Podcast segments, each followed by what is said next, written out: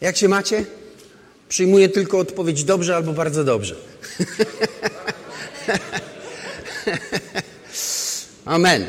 Wiecie, w Jezusie Chrystusie są tylko dobre odpowiedzi. Amen. Złe się skończyły, kiedy Jezus umarł na krzyżu i te złe nas zabrał na, na krzyż i one tam po prostu razem z Nim Bogu dziękować umarły. I teraz mamy w Nim tylko dobre odpowiedzi i Bogu za to dziękujemy, że tak jest. E, I dzisiaj chciałem e, z Wami zabrać Was do takiego jednego wersetu, który wierzę, że Bóg mówił do mnie, żeby się, żebym się z Wami e, nim podzielił. To jest w Ewangelii Łukasza, 21 rozdział. Wiecie, jak macie Biblię, jak otwórzcie, już dopuściłem do myśli, że ktoś ma Biblię w komórce, więc tam jak masz, to też sobie otwórz. Nie oglądaj Facebooka, tylko Biblię otwórz. Aleluja. E, ja wiem, że tam potrzebujemy czasami dopaminy, czy tam adrenaliny, nie wiem, co się uwalnia, jak widzisz kolejnego lajka. Ja wiem, ale myślę, że Bóg ma jakiś inny e, dopalacz dzisiaj dla ciebie ze Słowa Bożego.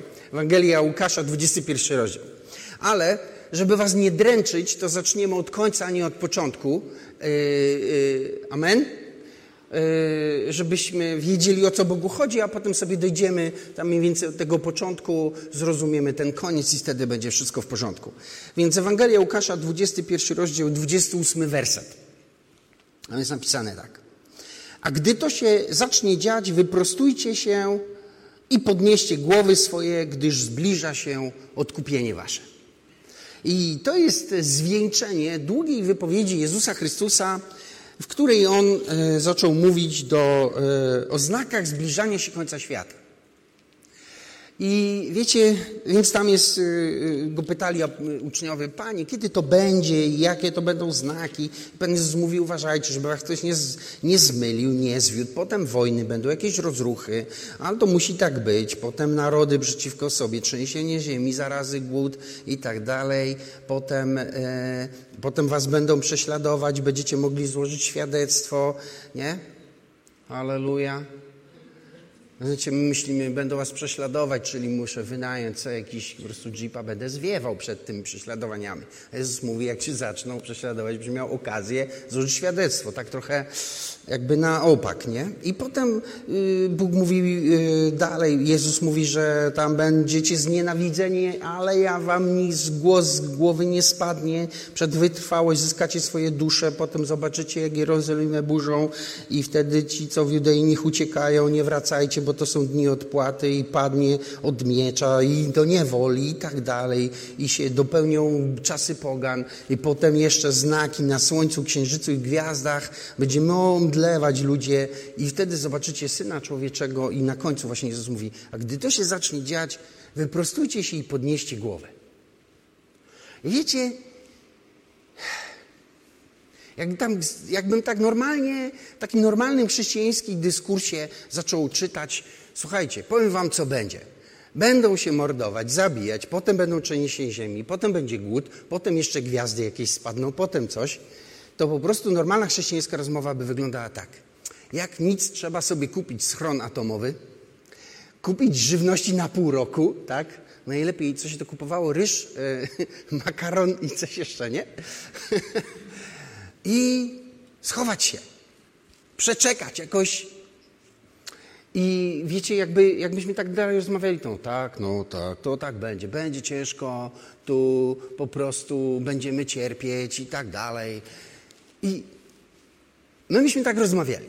A Jezus mówi do apostołów to wszystko i na koniec mówi, słyszeliście? I powiedział, jak to wszystko usłyszycie, to normalnie pakujcie się i zwiewajcie do Australii, bo tam po prostu to nie dojdzie. Rozumiecie? Albo jak to wszystko się stanie, to po prostu orientujcie się, wejdźcie na jakąś pustynię, zakopcie się pod piaskiem półtora metra, przeczekacie. Albo, rozumiecie mnie? Chowajcie się, udawajcie się, że was nie ma i tak dalej, przymykajcie kątami ulic. W ogóle. Jezus mówi, jak to wszystko się stanie, podnieście się i głowę podnieście. Jak się to wszystko stanie, jak, nie, jak to nie stanie się, jak się zacznie, jak się zacznie dziać, wyprostujcie się i podnieście głowy. I chciałem dzisiaj porozmawiać o wyprostowaniu się i podniesieniu głowy. Bo wiecie, kiedy przychodzą takie czasy yy, i, pandemia jest takim bardzo dobrym poligonem i treningowym dla nas, żebyśmy nauczyli się wyprostować się i podnosić głowę, a nie chować się, uciekać, bać się i tylko na internecie nerwowo to napisał, ten napisał, to zrobił, to zaszczepili się, pokaż, czy nie masz trzeciej ręki, rozumiecie, nie? I tak dalej. Zabiją nas, wymordują nas, potem nas pokroją i zrobią z nas ofiarę, odstrzelą nam głowę. Wszystko od razu jakieś fobie. Jezus mówi, ej, jak to wszystko zacznie się, masz się wyprostować i podnieść głowę. Ciekawe, nie? Ciekawe, nie? Jak to zrobić? Jak się. To jest takie trochę w poprzek, nie? To jest takie trochę. E, nie, no, takie nienaturalne, nieuzasadnione. Chcę dzisiaj o tym porozmawiać. Wiecie, Jezus powiedział, że jak to się zacznie działać, wyprostujcie się i podnieście głowę. Nie tylko wyprostuj się, ale podnieś głowę. Wczoraj sobie tak myślałem, że Słowo Boże jest jak kręgosłup dla człowieka, chrześcijanina. I jakby tak wyciągnąć kręgosłup z ciała człowieka, to myślę, że no tak oczywiście zmyślam, nie? Trochę, ale dałoby się żyć, ale co to by było za życie? Nie stanąłbyś na nogi, chyba żebyś miał jakieś takie mięśnie tutaj, by tam cię trzymały, ale jakbyś tak próbował jeszcze coś podnieść, to nie ma opcji, nie? I myślę, że Słowo Boże jest dla nas takim kręgosłupem. E, I czasami się mówi, że Słowo Boże jest kręgosłupem takim moralnym, żebyś uważał i tam nie zgrzeszył i nie wiem, jeszcze nie narozrabiał i Bogu się nie naraził. Ale Słowo Boże nie jest tylko kręgosłupem moralnym. Ono jest również wzmocnieniem dla ciebie i siłą, żebyś mógł stać prosto. Stać prosto i się nie kłaniać. Wiecie, kiedy boisz się czegoś, kłaniasz się temu i oddajesz mu chwałę. I kiedy wierzysz komuś, też mu się kłaniasz i oddajesz mu chwałę. I my, moi drodzy, jesteśmy powołani do tego, żeby oddawać chwałę, halleluja, Bogu. I nie oddawać chwały nikomu innemu. Amen? Wiecie, jak już się masz kogoś bać, to Boga się bój. Amen? A wszystko inne będzie we właściwym, wiecie, gdzieś porządku, poukładane. I myślę, że e, takie czasy jak te, E, właśnie przywołują, albo inaczej, prześwietlają nasze priorytety i prześwietlają, co jest dla nas najważniejsze. Tak się potem, rozumiecie, okazuje.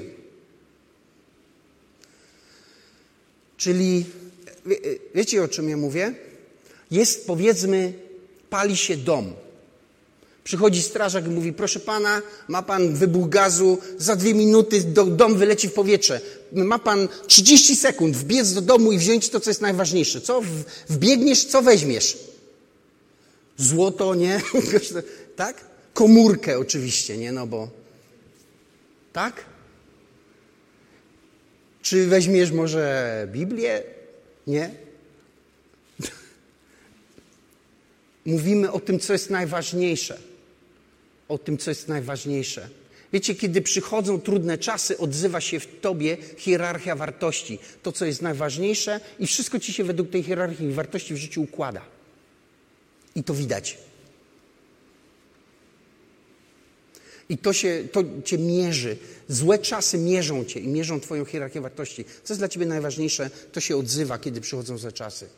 I właśnie dlatego Mamy takie, wiecie, różne potem opowieści z czasów wojny, których Bogu dziękować nikt z nas nie pamięta, że, że, że wiecie, byli ludzie, którzy się wydawali źli. Jak przyszła wojna i przyszło co do czego, to okazało się, że byli bardzo pomocni. I odwrotnie, byli sympatyczni ludzie, przyszła wojna, się okazało, jaki diabełek z nich wyskoczył, nie? Dlaczego? Bo złe czasy, trudne czasy przyszły i zweryfikowały hierarchię wartości. Co jest dla ciebie najważniejsze? I, i, I Jezus, opowiadając o tych ostatnich czasach, właśnie mówił: Musisz, może nie musisz, ale kiedy one przyjdą, to ty wyprostuj się i podnieś głowę. Bo nie temu się masz kłaniać. Ja dzisiaj chcę pokazać, jak to działa. Ale gdzieś trzeba nam troszeczkę o tym podnoszeniu głowy porozmawiać. Widzisz, kiedy masz opuszczoną głowę, to widzisz co innego, a kiedy masz podniesioną głowę, widzisz co innego. Amen? I tak naprawdę, jeżeli masz głowę za nisko spuszczoną, nigdy nie będziesz mieć właściwej perspektywy przyszłości, bo patrzysz się za krótko. Próbowaliście kiedyś iść szybko, patrząc sobie tylko pod nogi? Albo biegać, patrząc pod nogi? Nie da się, nie? Widzieliście sprinterów, jak biegają? Normalnie czasami oglądam, zawsze jest tak samo. Oni jak startują, stoją na, na blokach startowych, to, yy, to, mam wrażenie, jakby ktoś przed startem przebiegł się, przywiązał im do nosa nitkę i tam tą nitkę przywiązał potem na, na mecie i oni jak biegną, to tak normalnie jakby, nie wiem, jakby miał ich ktoś zastrzelić, jakby tylko ruszyli głową w bok. Cały czas patrzą tylko w przód.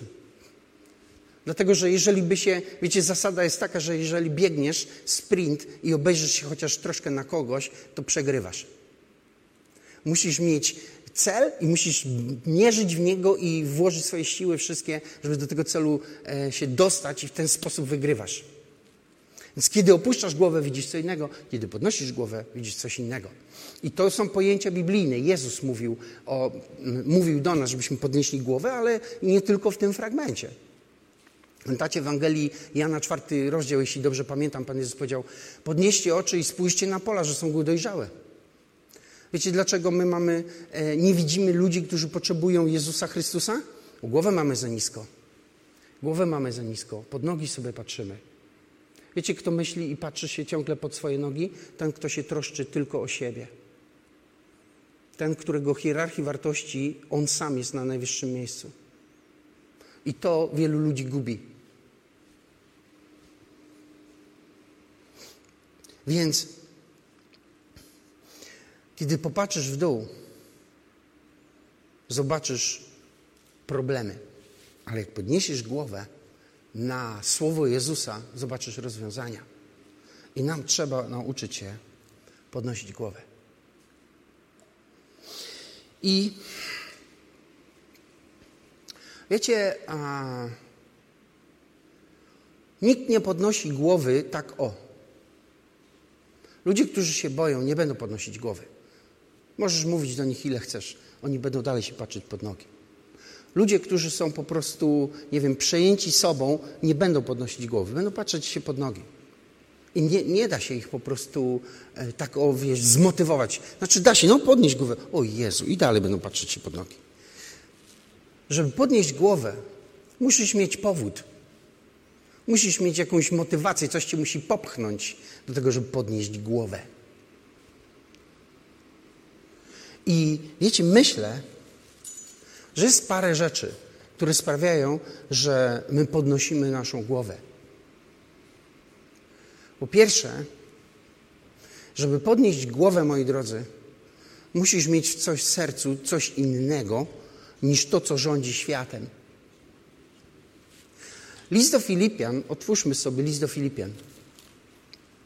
List do Filipian, jeśli dobrze pamiętam, to jest drugi rozdział, ale jak nie, to tam na szczęście nie jest tak długi. Nie drugi. To jest czwarty rozdział.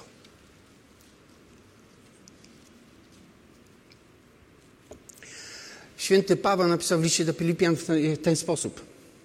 Nie troszcie się o nic, ale we wszystkim w modlitwie, z dziękczynieniem, i, e, w modlitwie i błaganiach z dziękczynieniem powierzcie prośby wasze Bogu, a pokój Boży, który przewyższa wszelki rozum, strzec będzie myśli waszych, serc waszych i myśli waszych w Jezusie, e, w Chrystusie Jezusie. Tak? Słuchajcie.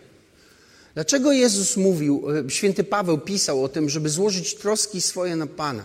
Dlatego, że jeżeli nie będziesz składać trosk na Pana, to one będą Tobą rządzić. A kiedy będą Tobą rządzić, będą rządzić nie tylko Twoim myśleniem, będą rządzić też Twoimi emocjami. A jeżeli będą rządzić Twoim myśleniem i Twoimi emocjami, będą rządzić Twoją wolą i będą decydować o tym, co będziesz robić i będziesz żyć napędzany strachem. Będziesz żyć napędzany niepokojami, będziesz żyć napędzany lękami, rywalizacją, mnóstwem takich różnych innych rzeczy, które są siłami napędowymi w tym świecie. Ale Jezus, kiedy uczy nas, uczył nas czegoś innego. Nie troszcie się o nic. I Jezus o, o, tym troszczeniu mówił. To jest ważna rzecz. Wiecie, kiedy przychodzą trudne czasy, to jest pierwsza rzecz, która się odzywa w nas. E, musimy stoczyć walkę z tym, żeby się nie troszczyć, ale ufać.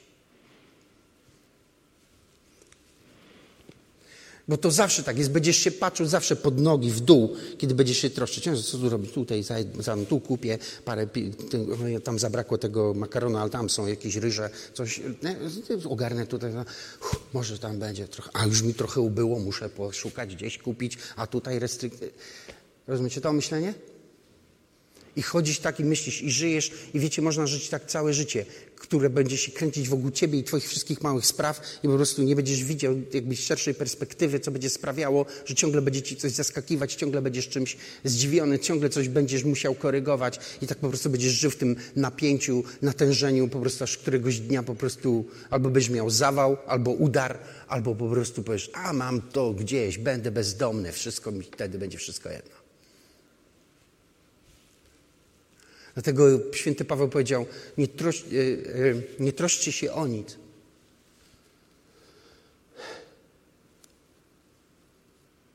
O nic. Ale we wszystkim w modlitwie i błaganiach z dziękczynieniem złóżcie swoje e, troski Bogu. Jedną z najważniejszych rzeczy, która podnosi naszą głowę, to jest pokój Boży który mieszka w Twoim sercu. Tak jak Salomon napisał, że sprawiedliwy nie boi się, serce jego jest pewne, bo ufa Panu. I kiedy odchodzą troski, strachy, niepokoje, już nie można cię napędzić jakimiś, wiecie, wieściami na czerwono z internetu, tylko po prostu gdzieś tam już w tobie coś innego jest. Wtedy podnosisz głowę. I wiecie, Dawid napisał: Wróć duszo moja do pokoju, bo Pan był dobry dla ciebie. Wiecie, co innymi słowy Dawid napisał? Chłopie, opanuj się, bo znowu się wkręciłeś w coś i zapomniałeś, że jak żyłeś blisko Boga, to było lepiej, bo było spokojniej, a Bóg zadbał o ciebie i o twoje sprawy. Amen? Wiecie, że Bóg chce o was dbać? Myślicie kiedyś o tym? Bóg chce dbać o ciebie. Tylko mu pozwól. pozwól mu. Wiecie, bo troska działa w ten sposób, że ty mówisz, Boże. O, troska działa tak. Boże, zadbaj o to, zadbaj, proszę cię, zadbaj, zrób coś z tym. Mówi, no to może tak, daj mi to. Nie, nie, nie. Bo ja nie wiem, co ty z tym zrobisz. Popsujesz albo coś jeszcze, ale zadbaj, bo mi tam, boję się. A niektórzy mówią tak, dobra, Boże, Boże, dobra, dobra, to ja tutaj ufam Ci, aleluja, ufam Ci, ufam Ci, no to tak, ufam Ci, ale może jednak sprawdzimy, co... Wiecie, o czym mówię? Modlisz się, mówisz, modlisz się, mówisz, Boże, ja ufam Ci, ja Ci wszystko powierzyłem, rano wstajesz i modlisz i troszczysz się dokładnie i martwisz o te wszystkie rzeczy, o które martwiłeś się wczoraj wieczorem. To nie jest składanie trosk na Pana. Wiecie, Mówię o tym dlatego, że ja po prostu wojowałem o, o, te troski w moim życiu przez wiele, wiele lat. Kiedyś pamiętam, pojechaliśmy nad morze i znowu rozmawialiśmy z moją żoną i znowu jakieś sprawy miałem, znowu coś tam, znowu coś tam. Moja żona mówi, słuchaj, ty się ciągle troszczysz. I ja wiecie, zmysłowiłem sobie, że ja nie umiem się nie troszczyć. To jest normalne dla mnie, to jest jakieś odpowiedzialne e, i tak dalej, nie? Żeby się, żeby się troszczyć. I w końcu zrozumiałem, że to jest po prostu jak trucizna. Ja muszę coś z tym zrobić. I w końcu zrobiłem. I wiecie, kiedy to się staje, kiedy, kiedy ty y, oddajesz swoje troski Bogu i jesteś gotowy Mu zaufać, bo to jest, jest jakiś krok wiary, żeby Mu zaufać, że On zadba o ciebie i o te rzeczy, które są po prostu dla ciebie ważne. Kiedy to się staje, to wiecie, przychodzi Boży pokój do ciebie. I Boży pokój to nie jest wytchnienie od problemów. Boży pokój to nie jest po prostu jakaś e, przerwa między jedną troską a drugą. Boży pokój to jest stan ducha, w którym, który, którym ty nie jesteś poruszany przez zewnętrzne rzeczy. Kiedy to cokolwiek by się zdarzało w Twoim życiu, to nie rusza to Twojego wnętrza. Ty się nie przejmujesz tym dlatego że między tobą i zewnętrznym światem jest bufor w postaci Bożego pokoju, który jest dla ciebie gwarancją, że będzie halleluja dobrze. I my, wiecie, podnosimy głowę wtedy, kiedy po prostu pokój Boży w nas mieszka, i jeżeli go nie ma, to trzeba wrócić do tego, moi drodzy. I przypomnieć sobie, że kiedyś ufaliśmy Bogu i należałoby wrócić do tego jako do dobrej praktyki. Amen? I kiedy się dzieją jakieś rzeczy, to najpierw ufasz, potem się zastanawiasz. Amen? A nie najpierw 15 scenariuszy. O Jezu, będzie tak, a nie, będzie gorzej, będzie tak. Albo nie, będzie jeszcze gorzej, będzie tak. Albo nie, może jeszcze nie będzie aż tak źle, ale będzie trochę źle. I wiecie, 15 scenariuszy różnego rodzaju i potem jak się one, zmęczysz się tymi scenariuszami, a może jednak zaufam Bogu, uwierzę, może Bóg jakoś o to zadba.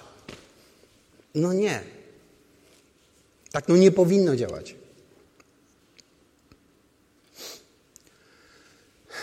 Więc przypominam Wam ten fragment z listu do e, Filipian, żebyście wrócili do zaufania Bogu. Nie troszcie się o nic, ale we, we wszystkim, w modlitwie i błaganiach z dziękczynieniem, powierzcie prośby Waszym Bogu, a pokój Boży, który przewyższa wszelki rozum, strzec będzie serc waszych i myśli waszych. I moi drodzy, pokój Boży nie jest tylko stanem Twojego ducha, w którym Bóg impregnuje Cię na zewnętrzne okoliczności. Pokój Boży jest elementem prowadzenia Ducha Świętego. Amen? Amen, halleluja. Jezus co powiedział do apostołów? Idźcie, tak, i wchodź, jak będziecie wchodzić do domu, to co mieli sprawdzić? Czy mają czysto po kątach? Nie. Co mieli sprawdzić? Czy pani domu dobrze gotuje? Nie. Oni mieli sprawdzić, czy Boży pokój jest w tym domu. Boży pokój jest elementem Bożego prowadzenia. I niektórzy są pogubieni w swoim chrześcijańskim życiu, bo zapomnieli o Bożym pokoju. No więc Wam dzisiaj, halleluja, przypominam.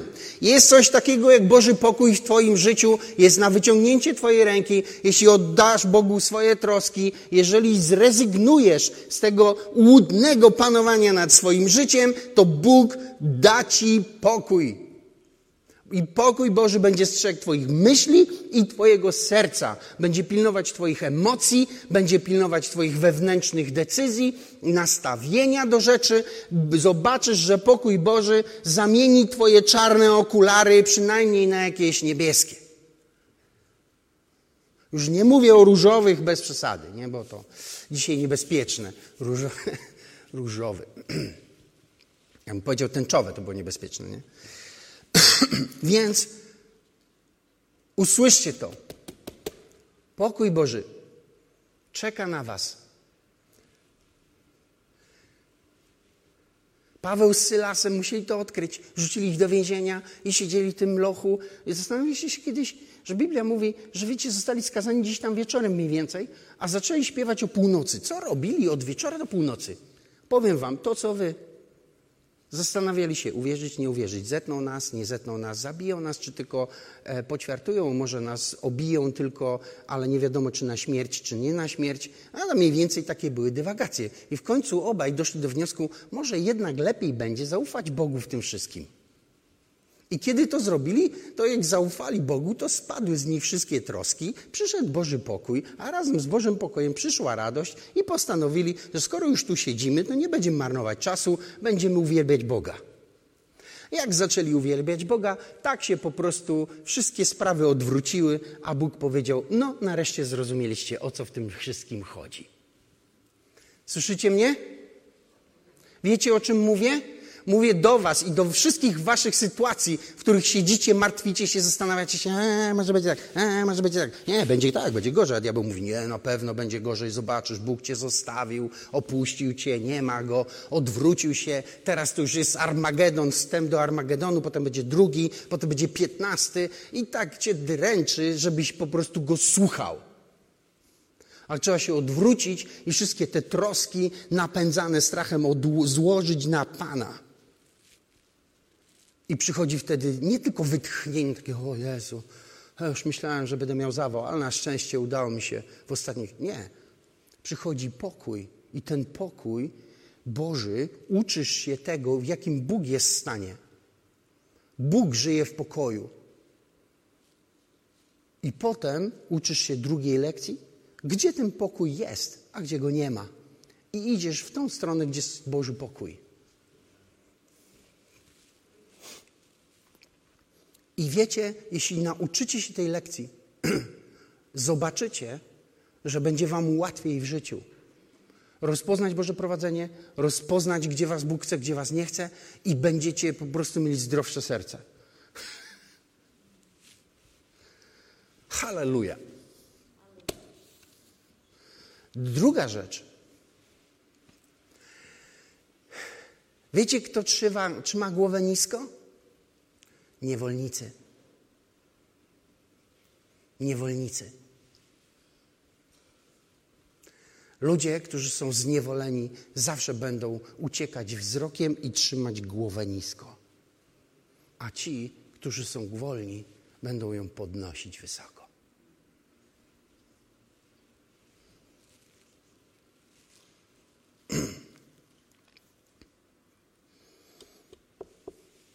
I to jest jakaś miara, na ile jesteś wolny.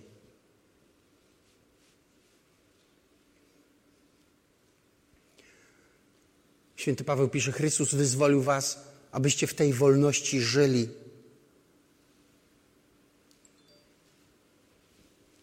Abyście w tej wolności żyli. Wiecie, jest wolność, jest wolność od strachu, jest wolność od nieszczęścia, jest wolność po prostu od, e, od śmierci, od wszystkiego, od chorób. Jezus was uwolnił.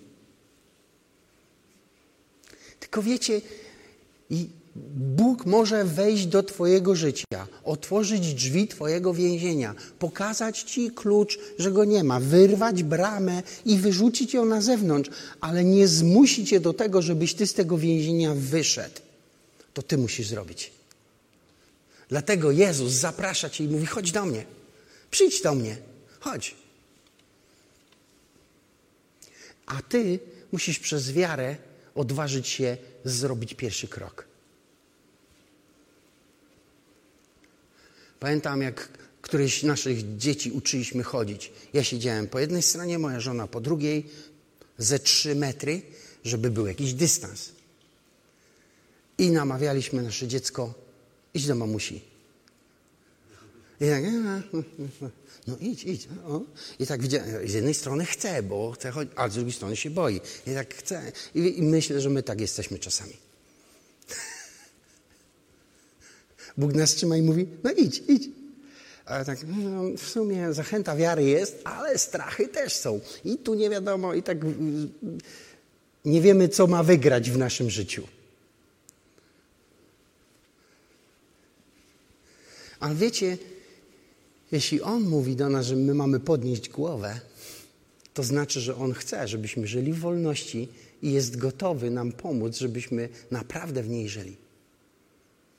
Wiecie, wybieracie, my wybieramy mnóstwo rzeczy nie z powodu wolności, którą mamy w Chrystusie, ale z powodu strachu, że nie będziemy mieli pieniędzy, że umrzemy z głodu, nie wiem, że coś tam.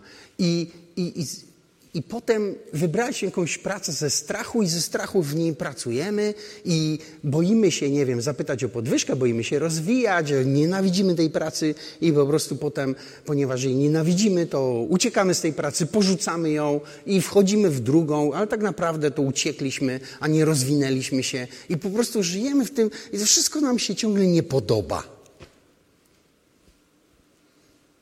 Ale to wynika z tego, że nie jesteśmy wolni.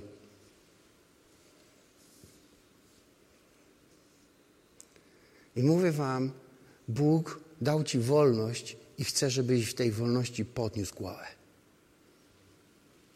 Bo ci, którzy są wolni, podnoszą głowę. Właśnie dlatego ci, którzy byli niewolnikami, w końcu któregoś dnia zbuntowali się, bo dotarło do nich, że oni są wolni. I już wtedy nie mogło być więcej niewolnictwa, by się nie dało.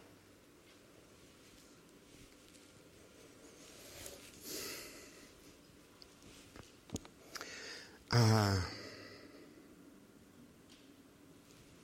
Otwórzmy sobie Psalm 49 na koniec i myślę, że przełożę resztę na przyszły tydzień, bo jakbym przeszedł przez wszystko, to by było trochę za długo. Psalm 49.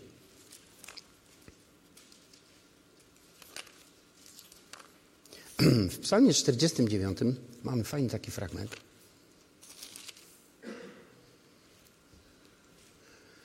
To jest werset szósty. Czemu mam się bać w dniach złych, gdy osacza mnie złość moich napastników?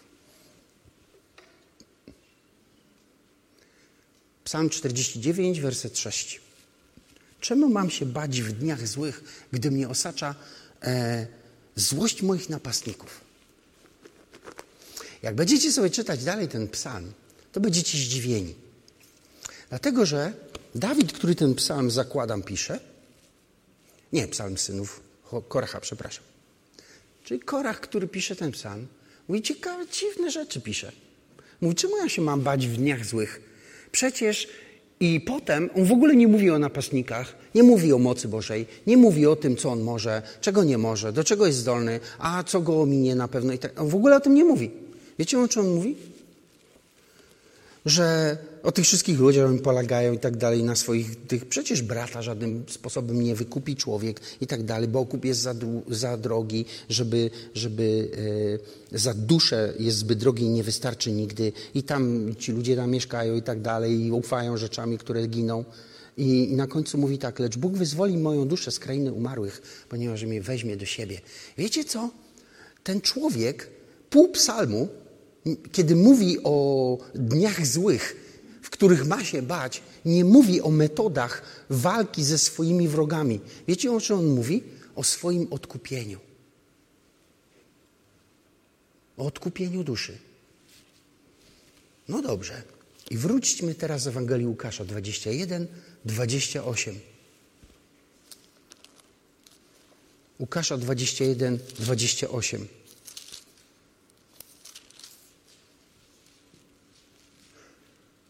A gdy to się zacznie dziać, wyprostujcie się i podnieście głowy swoje, gdyż zbliża się co?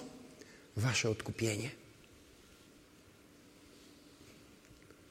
I dzisiaj już tego nie zrobię, ale za tydzień pokażę Wam to, jak odkupienie, które jest w Chrystusie Jezusie, sprawia, że podnosimy głowę wysoko. Bo to jest tu. Odkupienie to jest bardzo taki mocny i silny temat. I to nie jest coś teologicznego. O, mamy sobie o podkupieniu, a potem wrócimy do swoich problemów. Nie, nie.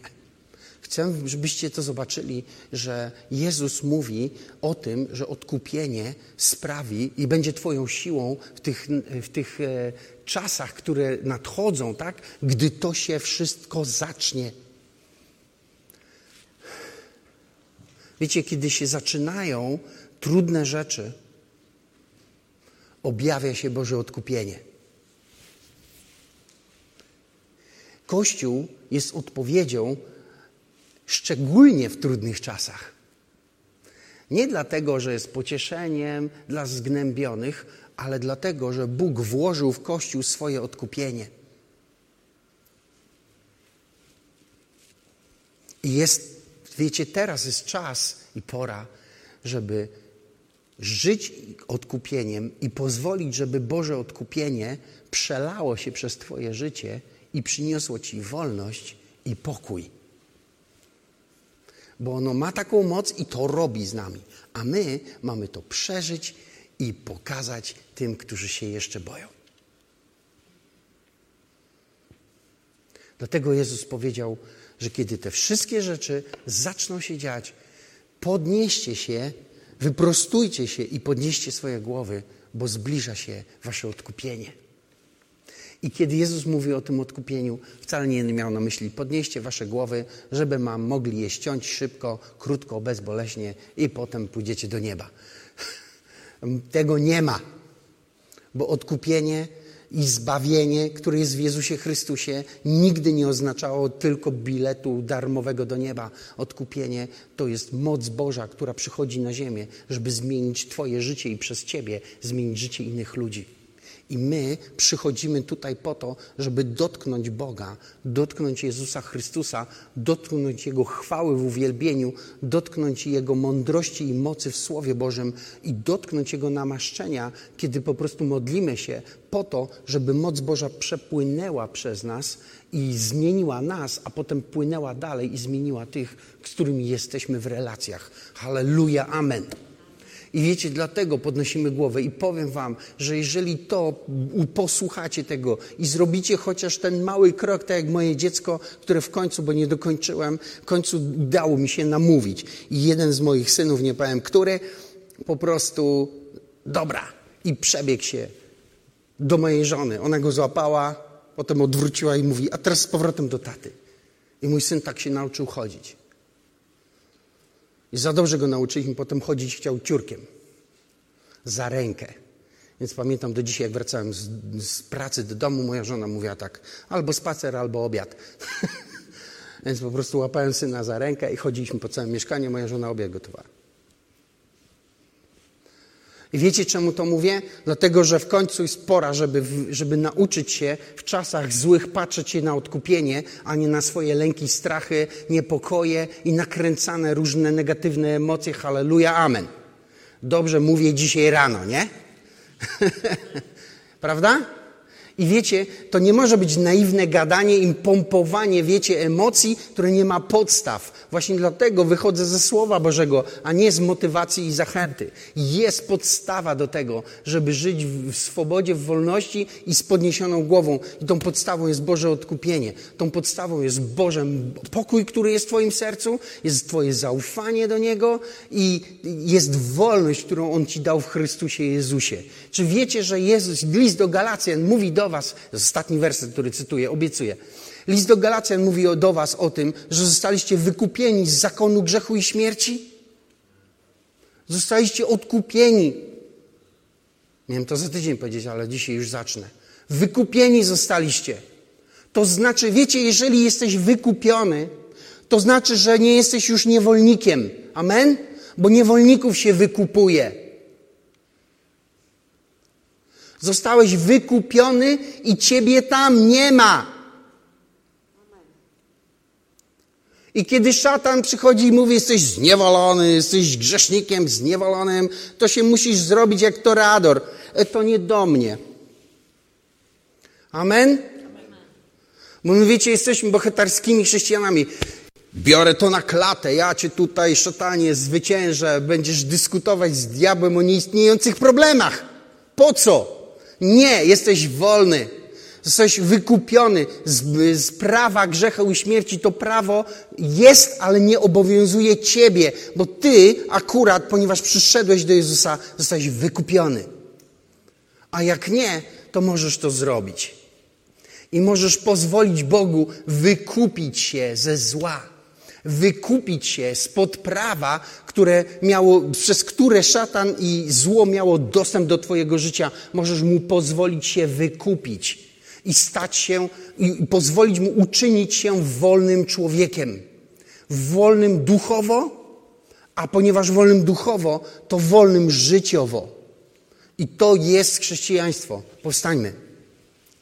Chcę się pomodlić z Tobą. Jeśli nie słuchasz albo jesteś dzisiaj na tej sali, to chcę pomodlić się z Tobą o wykupienie, żeby Jezus Chrystus mógł i miał prawo wykupić Cię z Twojego stanu, w którym jesteś, bo jest, zawsze jest w Chrystusie Jezusie e, to lepsze życie, które On przyniósł, kiedy przyszedł na tą ziemię, umarł za nas i trzeciego dnia zmartwychwstał.